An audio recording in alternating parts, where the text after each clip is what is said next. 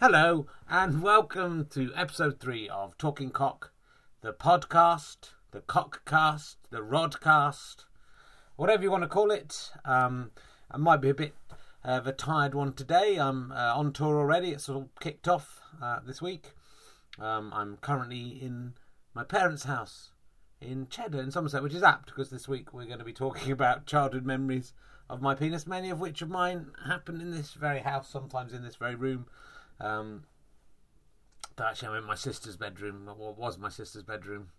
So no, none of that was. Although I've got one story about that later, but you'll find out. Um, so the tour's been going okay. Uh, been out to um, Fareham, which was a lovely gig in Hampshire, and uh, Canterbury, and then this week uh, Cheddar. last night was in Bath. Tonight I'm in Bridgend, in Wales. Friday in Shrewsbury. Sunday in Birmingham. So uh, there are tickets left for most of the shows. A few of them are sold out. A few of them are very close to selling out. I will go through what's coming up uh, at the end of the uh, podcast, though. I think uh, we're heading out to the north, uh, Yorkshire and Manchester areas next week. So uh, be lovely if you wanted to come along to those. so yes, childhood is this week's topic. Um, uh, going to talk about my childhood memories. I've got a few of yours, and I've got a few extra answers from the podcast, from the uh, website. I'm very tired. I'm very, very tired. Uh, so it's going to be terrible today. But uh, sit back and I know a lot of you like to go to sleep listening to my podcast, so just lie back. Don't touch that. Leave that alone, and uh, try and sleep to my uh, to my stories of childhood. Um, I've got lots of, of, my own stories of childhood. Some of this is going to come from the book Talking Cock, which you can get from Go Faster Stripe.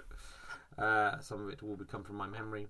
Um, but uh, yeah, I mean, I was as I say in the show, I was very lucky with my childhood. I had a very happy childhood, uh, as I think many of us do. But um, uh, I remember being sort of proud of my penis rather than ashamed of it. I think that comes later from adults uh, imposing their views on us. But I was I walked around the house naked till I was about fourteen years old, if I'm honest. Uh, and I was obsessed with uh, body parts uh, from a very young age. Um, I used to shout the words "willy" and "wee wee" as often as possible, but also I had a catchphrase for about I think a good ten years, uh, which was "wee wee poo poo bottom." Which I used to love saying, and my, I remember my parents getting exasperated by it, trying to make me stop it. Uh, but the fact they tried to make me stop it made me want to do it more.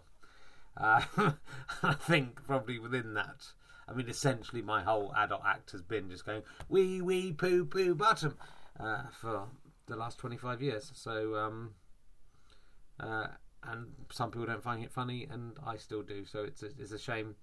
Uh, I've got a few other guys, uh, got a few little memories here from childhood. They'll go through some some more ones, but these are kind of similar to that. One guy says, I used to run around with my pants around my ankle shouting, Willy Man. Wish I'd thought of that. That's pretty good. Uh, he remembers at the age, someone else at the age of five at dinner with the whole family, I walked in and proclaimed, I love my penis more and more and more. I haven't changed my mind yet, although it can be a bit more love hate now. Um, another guy says, I used to piss at the same time as my brother. We used to cross streams. That amused us. I used to pretend my penis was a gear stick to my dad's car and practice the gears while I was in bed. Uh, so as I think as kids we see this uh, penis as a funny and maybe a highly amusing plaything. Not much changes, does it? But we are also aware of the comedy value. So much, how much of our puerile, penile merriment is down to the ridiculous, prudish attitude of adults. We know it's naughty to talk about them or display them, yet our young hearts tell us that these restrictions are wrong. How can using your penis as a gear stick be anything but a life, life affirming delight? Uh, and of course, the embarrassment of our parents merely makes our rebellion more amusing. One has to wonder if we weren't faced with this contradiction so early in our life, would we still be finding the penis as funny as grown ups? Is it the prude's disapproval of the knob gag that actually perpetuates it, which is kind of, an, again, interesting thing um, from last week's show. But uh, I'll give you some other memories of my, my, memories of childhood, and then we'll move on to more from from the survey. Uh, and some of these are pretty shameful, uh, but I think by sharing them hopefully people will realise that they're not alone if they did shameful things. Uh, I remember when I was used to live in Loughborough, and I was between the ages of four and eight, uh, the little girl next door. Um, we were very close friends, and we used to play. You know, you show me yours, I'll show you mine. Um, and uh, it's probably more out of anatomical curiosity than anything else. Uh, but we were aware that we were doing something wrong. We kind of hid in the garage or in the toilet in order to do it. Uh, as I got older, I remember uh, the bewilderment of some of the things I was starting to feel. At the age of seven, I remember thinking if I got three wishes, um, one of them would be to have a whole bar of chocolate to myself, which shows my other main obsession. But the one was definitely to have the blonde one out of ABBA appear in my bedroom in just her bra and pants um, or maybe even just her pants sometimes. Uh, I wasn't sure why I wanted this, and I didn't know what I would do if she materialised. I don't think I would have made her sing Waterloo, not on her own. It would be no good without the others. Uh, but I also had very similar. Stra- I think you forget you sort of had these feelings of love and lust uh, very early on. I remember um, uh, the celebrities I I fell for were quite quite weird. Nana Mouskouri, you may remember, uh, she was on an advert It's quite a long advert that was on in the daytime, and I was I was quite obsessed with her. I also was quite obsessed with the, the Brian Connolly, the not Brian Connolly, that would be ridiculous. Brian Connolly, the lead singer of Sweet. He had blonde blonde hair. He looked like a lady. I was confused. They was deliberately Sweet were deliberately playing around with perceptions of gender. I was just joining in with that. I also like Barry Manilow, um, but also very early on, you know, I was. I think we are all fascinated with sex, but maybe me more so. I remember seeing. Um, various TV shows that I shouldn't have watched. I saw an Open University or a schools program about how babies were made, uh, and uh, I found that quite fascinating. And I, I remember going in uh, to my parents, and that must have been four or five, uh, and telling them how babies were made. That little tadpoles swam around because you know it'd all been blown up, so I didn't really understand it. And also, I was, as I, I think I revealed in the show, um, the headmaster's son which is a great show if you want to buy it on DVD from Go Faster Stripe. Um, that uh, another thing I saw was uh, the uh, an Open University definitely documentary, which I saw twice about the uh, surrealist film Chien Andalou Luis Buñuel and other people, uh, Luis Buñuel. And uh, in that, there was a scene where this kind of scary man was chasing after a woman and she was running away. She was all scared. It's a black and white silent film. Uh, and then he kind of corners her and he's got all ants all over his hands, and it's kind of weird. Then he sort of grabs her breast and starts massaging her breast, and um, and then the, the, in the imagination you see he's massaging her bare breast, uh, and you know I knew what I was seeing I was wrong, but I knew I liked it. And then there are ants all over his hands. I don't don't think it had any effect on my adult sexuality. I mean, I can only get sexually aroused if a woman is covered in ants now or dressed as an ant. Um, that's not even in the film. Uh, and if anyone says they've got ants in their pants, I do immediately ejaculate. But you know, I don't think it's affected me at all. Um, but other things I did as I got older, um, uh, I was I was kind of amazed uh, as I was about sort of nine or ten by my own erection, um, and for, and and I kind of thought no one was ever going to see it. I thought it was the most amazing thing, and I kind of couldn't imagine I'd ever get a girlfriend. So I'd occasionally, I've kind of had this desire to show it to the world, and I would sort of stand by my bedroom window with my erection and kind of open the window, uh, open the curtains rather. Didn't stick it out the window, uh, and you know I just did it, and it's a side house, side window, so it wasn't. Uh, no one ever saw, one. I think I'd have been mortified if anyone had saw. But obviously there was a part of me that wanted to show it, so I don't know if I was. Uh, a sort of sex pest. Well, possibly was from this story because I remember walking to school one day and there was a slightly younger girl who I who was who I quite liked, and um, uh, I kind of had never spoken to her, and I sort of went up to her and said, uh, "I love you. Would you like to see my willy?"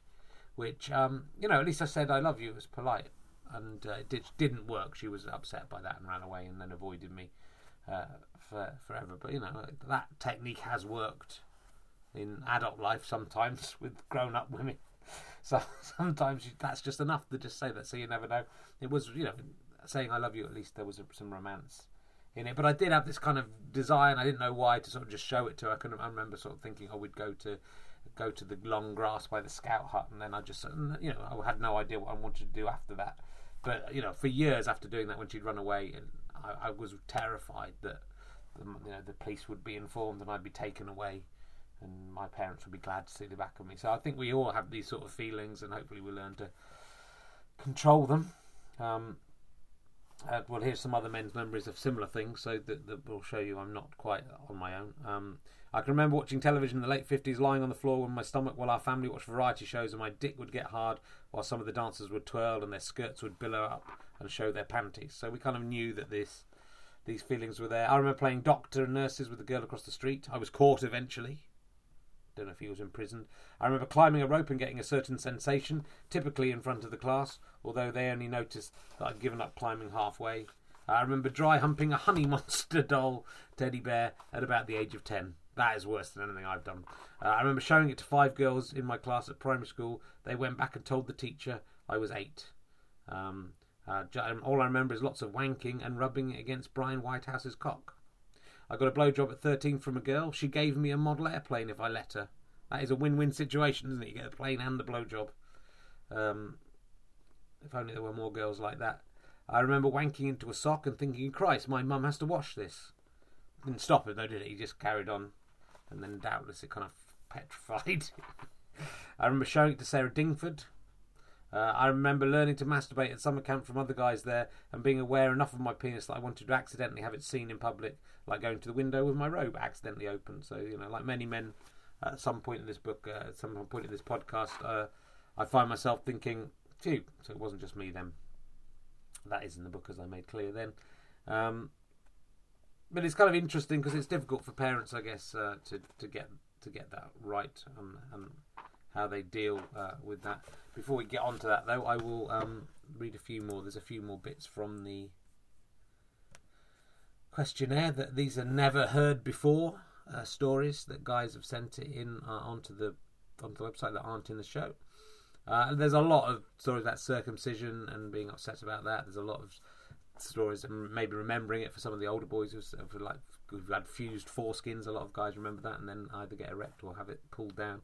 A lot of unwanted erections, a lot of willy fights, a lot of crossing swords. Um, here's a few of the other ones. I remember making Star Wars monsters out of it in my bath and being told not to by my mum. I remember sticking an old 50p under the foreskin to see if I could. They were big, those. I wonder if he could. He doesn't say a lot of things get put in the foreskin. it might be for pleasure, it might be security. I think it's mainly a curiosity. Uh, I used to try and hide crayons under my foreskin. I don't know why. I wouldn't smuggle them anywhere, just try to hide them and then take them out again straight away. So we're very confused. Another one, I used to stack two pence pieces under my foreskin before going for a piss in the school toilets. Toilets. It sprayed out like a demented yellow showerhead before firing pissy coins into the urinal. How we laughed. Uh, and a lot of these things are kind of communal activities, clearly. I was eight years old. I found a copy of the Joy of Sex books, and there was a woman about to suck a guy off in one of the images. With my eight year old mind, I thought the woman was singing up his cock. I wondered how it would be how how old I would need to be before the amplifier in my penis would be activated. Um, someone else, I first the first boner, I thought it would never go, and so I ran to show my parents. They just laughed in my face and said it'd be fine. One of the many parenting skills you'll hear about this today. I remember referring to my penis as my tail. On the road into town, there is this hill, and often when my parents would drive over it, I would shout, My tail's gone cold. I remember that when I first discovered my testicles, I told my father that I had found some potatoes under my tail. Poor parents, you know, it's hard to deal with this. Uh, I remember playing doctors and nurses in a mixed group of about six when I was about six or seven years old. I remember being more interested in what the other boys had than what the girls had. I also noticed the other boys were more interested in the girls than each other. I half realised then that I was slightly different from the other boys without having any clue what it meant. So we were kind of, you know, again, I think we're kind of aware of what kind of people we are a lot earlier than we realise and aware of these feelings. Uh, hanging a coat hanger on my tiny boner, age three, and presenting it to my parents and their dinner party guests late at night. I was meant to be asleep upstairs. Uh, one of my earliest memories is of my mum putting a pin in my nappy and sticking it into my penis. I'm not sure if this memory is even real, but it's been in my head pretty much all of my life. Very interesting either way. Uh, asking my mother about erections at the age of 10 and being told they would occur whenever I thought of something nice. I thought this meant cake. my dad would joke with me about and shout out chipolatas when I was in the bath. That's kind of weird when you think about it now. Yeah, it is. Uh, I remember trying to suck my own cock, good, and nearly dislocating a rib. A rib. I blame the resulting bruising on a rugby in- injury. Um, yeah, I remember strumming on my pretend guitar penis after swimming lessons, age seven. There were three or four of us in the band. I loved the uh, playing on the guitar. Memory, I'd forgotten about that myself. Um, I still remember my father's reaction when I was four years old, asking him why my willy got hard sometimes, and with a terrified look on his face, he struggled through his embarrassment to explain to me it's something that happens when a man is excited or scared. Scared? That always struck me with as a weird thing to say. I just didn't get, didn't get my head around it at the time. Looking back, I'm guessing he just panicked. But 20 plus years later, I do sometimes wonder if my dominatrix fetish is somehow linked to this clumsy choice of words given to a scared and impressionable young child. Um, someone else says Martine McCutcheon was my first wank. I'm sure that's true for many young men. Uh, I mean, I'm presuming in his imagination. Otherwise, I think there'd be more of a story to that. He'd be showing off a little bit more. Yeah, Martine McCutcheon was the first person to wank me off. Um, though, you know, I hope she goes around performing that service. That could help her get out of the financial difficulties she's been in. I'm not, you know, I'm not suggesting that really, of course. Um, I remember crying myself to sleep when I was about 12 because I discovered one of my balls hung lower than the other one. I secretly booked myself an appointment with a doctor, and he said these exact words We're all built like that, son. It's so our knackers don't clack together when we walk. These things is worth talking to your kids about this stuff. Uh, otherwise, they do feel uh, that they're abnormal. Why not buy them a copy of Talking Cook, the book Talking Cock? Not Talking Cook. Oh no, I've, I've promoted the wrong thing. Uh, I think it's a great book to give to like 14, 15 year olds. They will learn lots of stuff and um, they'll find out that they're not alone in their strange and weird worlds of thought. Make them listen to this podcast. Not make them, I mean, ask them to. Would sort of sit them down and force them to. That would, it would be wrong. You have to be careful with children. Uh, as a young teenager, for some reason, I decided to wash my whole body. This isn't me. This is a person from the questionnaire. I decided to wash my whole body with toothpaste instead of soap to see what would happen. My penis felt extremely cold for a week, and I ended up having to tell my mum because I was scared that I damaged it. And now some people do use uh, toothpaste in uh, for uh, if you brush your teeth before oral sex. It can add a nice little ting is to tangle. It's like that uh, shower gel I mentioned on the Leicester Square Theatre podcast with the mint in it. Could just give you a little nice little tingle. Why not? But don't bathe in in, in toothpaste. It will be a terrible thing to do. Um, as befits my geeky nature, I learnt to wank at age 13 or so from a book called Boys and Sex by a guy rejoicing in the name of Wardell B. Pomeroy, which Mum had bought from an Oxfam shop and Ox accidentally left lying around. I was a late developer and I hadn't read the book. I could, if I hadn't read the book, I can honestly say it would never have occurred to me to try. I had that book as well, and again, I think I, I don't know. I think my brother had had it, and then I kind of got hold of it. So I remember that one very well, and I remember all those different talks. Talking Cock is a better book than Boys and Sex. But if you can get Boys and Sex by Wardell B. Pomeroy, I would Pomeroy, I would love to read it again. Um, I remember getting erect whilst watching The Darling Buds of May when I was five or so, which seems way too young. I blame Catherine Zeta Jones, proof she can attract the younger man and not just Michael Douglas. Good point. Uh, in primary school, for a thrilling gamble, I used to walk back from the toilet with it hanging out, only putting it back in just before I got to the classroom door. So there are lots of little perverse and uh, you know, exciting yourself ideas here that little kids are coming out with. It is kind of weird. Weird. I remember pretending it could talk in the bath. Don't think I gave it a name though. I'm not weird. Um, it does look like a little mouth. You can ventriloquize with it. Um, and there's a story about a famous ventriloquist that I've heard that I can't tell you there. I used to be able to pee to prodigious heights. Alas, no more. Sigh. Yeah, it's true. That's. I wish I could do that again. That's gone. Uh, after being circumcised, I couldn't wee for about two days. Eventually, the pressure built to such an extent that had Norris McWhirter been present as my power jet hit the opposite wall of the bedroom, I'd have become a minor celebrity, and Roy Castle would have come and met me. Um, so that's well, that's kind of in the bedroom. Uh, that, yeah, couldn't couldn't wee. Mm, there you go. Well, I hope Norris McWhirter would have would have uh, been interested in records like that. I remember playing it in the bath. My sister said, "Stop doing it. You, you'll pull it out of shape." That's good advice from his sister. Doesn't work like that.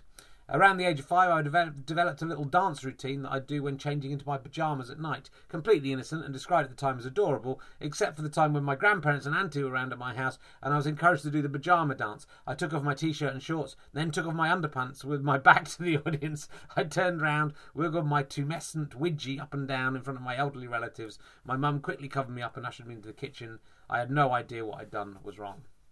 Uh, I remember being naked after bath time, running around naked with a towel around my sh- shoulders, shouting, I am Penis Man in front of my family. So another Willy Man, that's obviously a popular one.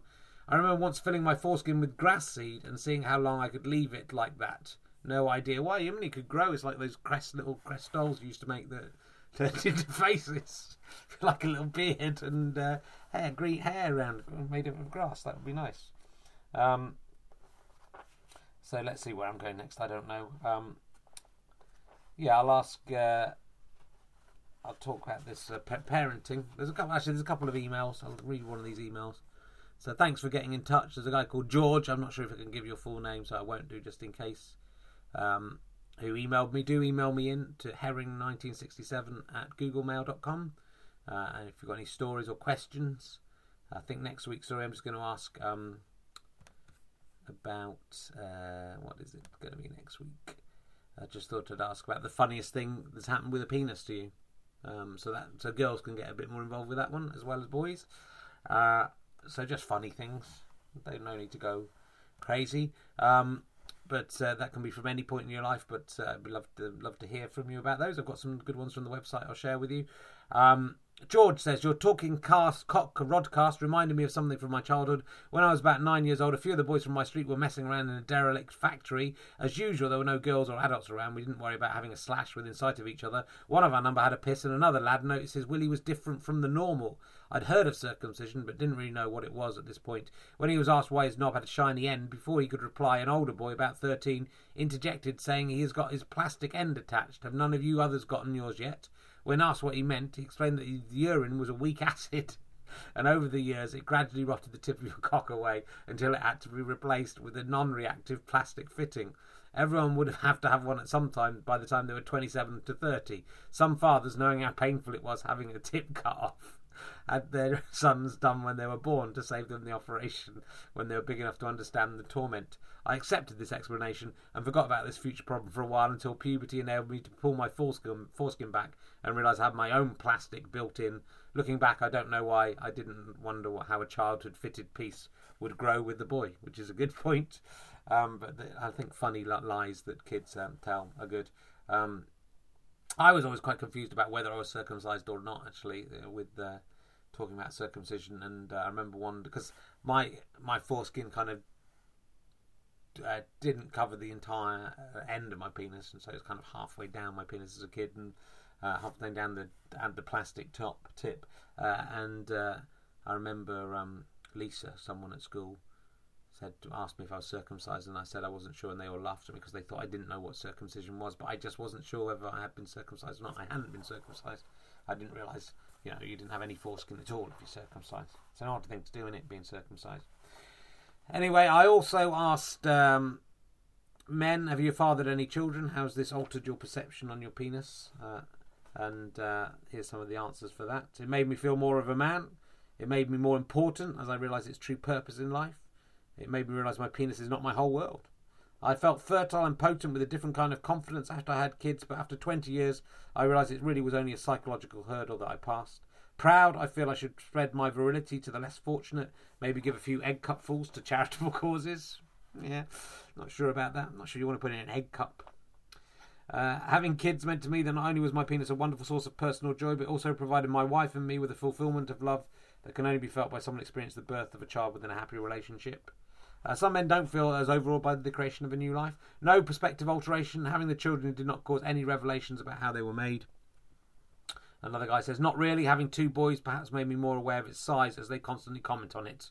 Yeah, just showing off there. Uh, while others bemoan what they've lost, it hasn't altered my perspective, but after the children have arrived, I felt sorry for my penis and me because sex with the missus isn't as frequent as pre children. I thought it would drop off once it served its purpose. Sadly, it just seems to get less use.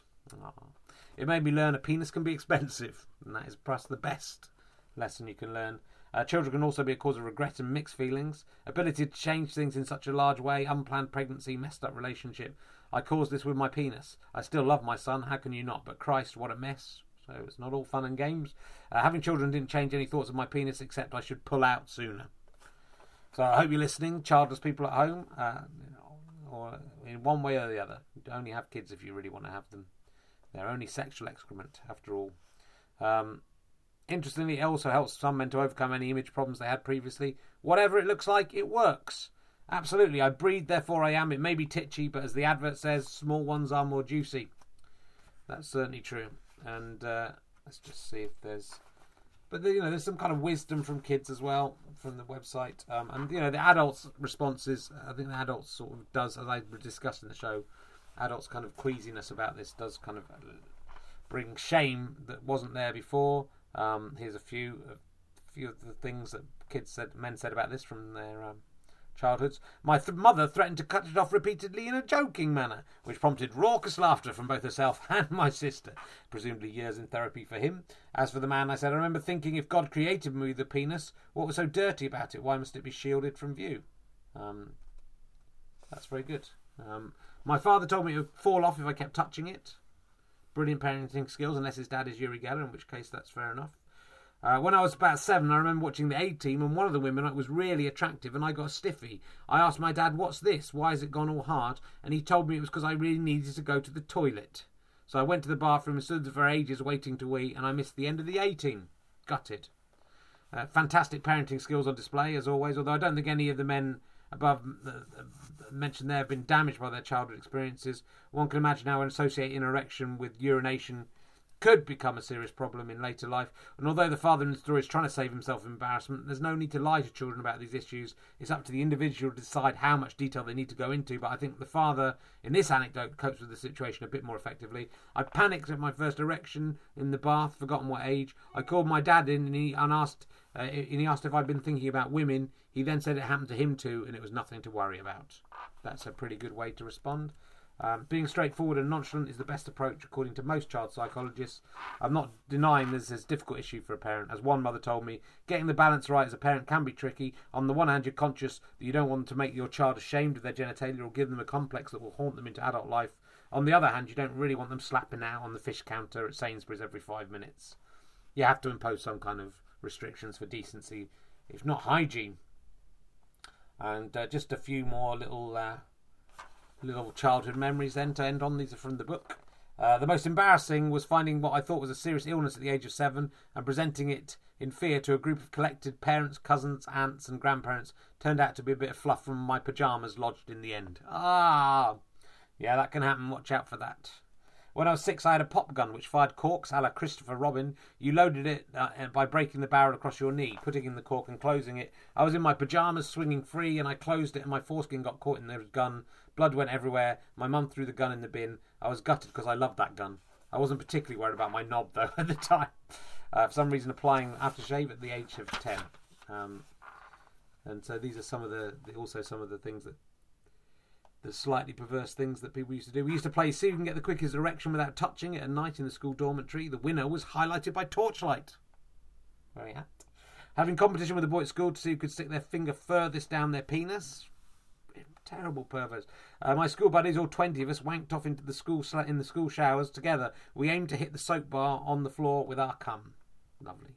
Having a hard on at Cub Camp during a show your willy session in one of the tents, and then having a brief sword fight with one of the other boys. Uh, games of ghoulie fight with my best friend, which basically involved kicking each other in the ghoulies. I remember me- measuring it against the banisters, setting yourself a bit of an impossible goal there. That's a bit long. I was the first kid in my class to get hairy. Hurrah! Street cred at last. Um, yeah, so those are those are those. Uh, and the other memory I have of this, what I was going to tell you, was the memory of this room. That again is a story I've told in uh, Headmaster Son. This was my sister's bedroom, the room I'm in now. I don't know why you know you can't see it, but that's where I am. Uh, and I used to have the room next door. And now my sister had a friend when, when I was about 14. Uh, my sister, who was five years older than me, I was probably 13 or 14. She was about 18, and she had a, a friend called Barbie, who was a very attractive blonde girl, looked quite like a Barbie, uh, so it's quite a fitting name. And I became obsessed uh, with her. I remember taking any opportunity I could to look down Barbie's top. She wasn't a, even a very large-breasted girl; she was a pretty girl, but that didn't stop me any tiny amount of 18-year-olds girl's breast I could see as a 14 year old was a wonderful thing. The same's true, of course, of the 45 year old me, though it's even worse uh, if I do it now. I remember once standing behind a chair uh, in the living room, in kind of hovering in the doorway in a place that realistically no one would ever stand because I'd noticed that she had one extra button undone. Like I got a slightly more, uh, a slightly better look at her, um, her cleavage, which was pathetic. But um, the memory I'm going to talk about from this room was that. Um, one night she was staying over in my sister's room, and I was in the room next door to her. My sister was going to be in a different room, and I came up with a genius plan of seeing a little bit more of Barbie.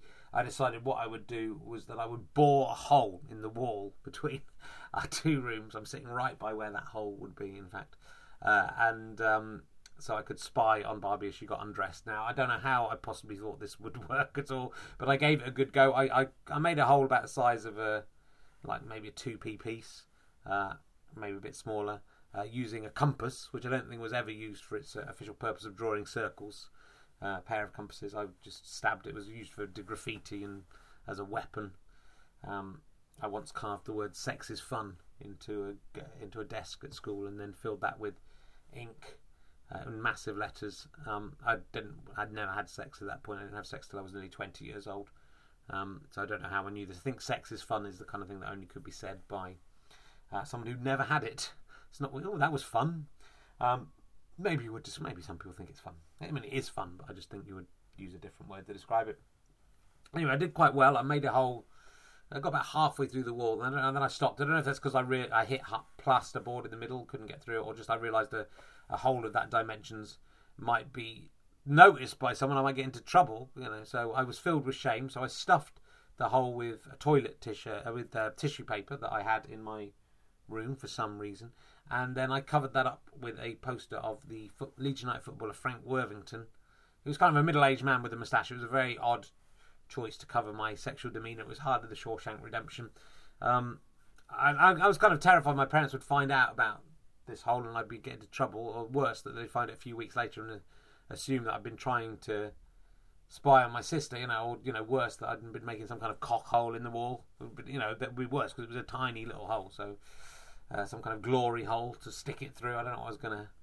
I don't know if that was the plan. I don't know what I was doing, but um, I also kind of hoped she might just come into my bedroom like the lady from ABBA, and I sort of lay on the bed and with the door slightly open, hoping she would spot my nudity. It was just pathetic. Um, but there we go. I think this is the way behave, we behave as kids, and it is quite a difficult thing to do. Um, so anyway, we'll um, I'll try and read you a poem from the the poetry the penis. I've had a few of these in, and I remember why I, did, I stopped doing it 10 years ago because most of them have been rubbish. I'm looking at you, Alan Greening. Um, no, they've been, they've been okay, but they're not amazing. So I've got a few from the uh, from the 2002. If you've written a penis poem, it can be about anything. It can be funny, it can be serious. Uh, do send it in. If I don't read it out, it means I don't think it's good enough. Alan Greening did a funny one, uh, spoofing the Stewart Lee poem. My penis is like a thermometer from episode one uh, when comparing his penis to Stewart Lee. I felt it was unfair to Stewart Lee and not entirely accurate, so I'm not going to read that as much as I like uh, seeing him pilloried and compared to a penis. Anyway, uh, this is a poem written by a friend of mine called Toby Hulse, uh, called On Learning That I Have a Son. At the 20 week scan, I asked, Can you tell the gender? Not fully anticipating the tiny but undoubtedly complete form the answer to my question will take. Whilst everything else at 20 weeks seems more than ant than human, the answer is fully fashioned and frighteningly familiar. The child has its father's genes in one department at least. A memory interrupts my amazement. I'm learning to pee, perhaps three, but have had trouble with a sore foreskin. My dad leans over and shows how to pull it back before going. Uh, an unmatched moment of physical closeness, once shaped, not repeated. But by asking my question and seeing the answer, I take the first steps on the fatherly path that leads up to a bathroom, my son and his penis, and that moment of closeness there reenacted. So that's it. You know, it's kind of a nice thing, isn't it? The way that our um, that we create this generational thing, that we create children, and we're reminded of our own childhood, perhaps, as we do that. Um, but anyway, I've had a lovely time talking to you. I hope you've enjoyed me mainly reading stuff out from the from the book and the uh, the website. Um, I will just remind you of where I'm coming. The gig, I don't know if this is having any effect on sales yet. It's too early to say this podcast, but it'd be lovely if you've enjoyed this. If you uh, were to come along to the show or to recommend this podcast or the show to other people if you've seen it and enjoyed it. It's, I'm very pleased with it. I think it's a good show, and um, people seem to be liking it. People of all ages have been coming. Last night in Bath, there were people from 18 to 70 years old at least who in there. So it's uh, it's for all the family. Though you might be a bit embarrassed if you come with your dad, as some people did to the Cheddar gig. Uh, in fact, some of my schoolmates came with their grown-up daughters, which was uh, a slightly weird experience as well for me. Uh, but I will be our first of March in Shrewsbury. This Friday, hopefully, probably tonight. You'll be getting if you've got this on the first day. Uh, that's nearly sold out. Uh, third, uh, Sunday the third in Birmingham Uh, the Glee Club that always sells well, so book early. Sixth of March at the Northern Stage in Newcastle. Uh, seventh of March, Chorley Little Theatre again, very close to selling out. Eighth of March, Pocklington Art Centre, uh, which is where I was born uh, and conceived in Pocklington. So um, uh, that's coming home to me there, and uh, that's quite a small venue and selling all right. Uh, 9th of March, a Saturday, I'm at the York Grand Opera House, which is a fucking massive room. If you know anyone in York, come and I support York City. Give me something back, you guys. Uh, it would be lovely if you'd send people down. There is no way that is going to sell out, so you can buy your tickets uh, on the door if you so feel like it. On the 10th of March, I'm at the Leeds City Varieties, which is practically sold out. There are just a few single tickets left there. Uh, and if you can't get to Leeds, if it's sold out, why not come to Harrogate or York or Pocklington? But Harrogate is on the 11th of March. That's always a lovely theatre. Sometimes Marlon Dingle from Emmerdale comes to that one. So, you know, you could be sitting amongst the celebrities. I've already had Trina Gulliver, the nine times world darts champion, coming to the show. So, yeah, look impressed because it is impressive. She is Cheddar's most famous resident. Um, and she's a very nice lady. And uh, she's very good at darts. I don't know if she plays me one versus me two at darts. But she should. If she doesn't, if you go to richardherring.com, you can see all the uh, other gigs that will be coming up after that. I'm going to try and uh, keep these going whilst I'm on tour and, and keep you regaled with stories of the tour. But as you can see, I'm quite tired today, so I hope it's been enjoyable enough for you. Do go to richardherring.com. You can fill in the questionnaire. Uh, next week, I'm just going to ask you your funniest memories of the penis, of a penis, or more than one penis. Um, and uh, do send those to herring967 1967 at googlemail.com. I'd love to hear from you. Do let me know what you think of the podcast. You can leave some comments on iTunes. Someone gave it a one star review because they couldn't download it. That's the kind of thing I want to see. Um, and uh, it'd be fantastic if you can spread the word about the tour. Uh, do come and say hello after the show. I always sign programs and things. So do come say hello. And um, going all right so far you know, there's a few down. That's uh, I've done four of the uh, 56 remaining gigs, and I did eight before Christmas as well. So you know, it's we're well into the tour now. Uh, and the gigs you've got to look out for that are selling well. Uh, well, London is uh, on the Bloomsbury on the 12th and 13th of April. Um, I am recording the DVD on the 13th of April, so if you want to be in the crowd for the DVD, book now because that's selling very well. And the 12th of April as well. Those are the only two London gigs. It's the last two chances to see my cock in London. Um, and as I said, Leeds is selling out. Um, Salford is might be sold out, very close to selling out. The Edinburgh stand that's hardly sold any. I'll tell you the ones that haven't sold very well, if you like. Uh, I think maybe because I'm up in Edinburgh, it never does all that well in Edinburgh. So that's quite a little venue. Uh, the Sutton Coldfield gig is sold out. Um, Warwick Art Centre is doing well. Wellingborough is not doing well. That's on the 1st of May. Uh, nor is Nantwich. That's doing badly.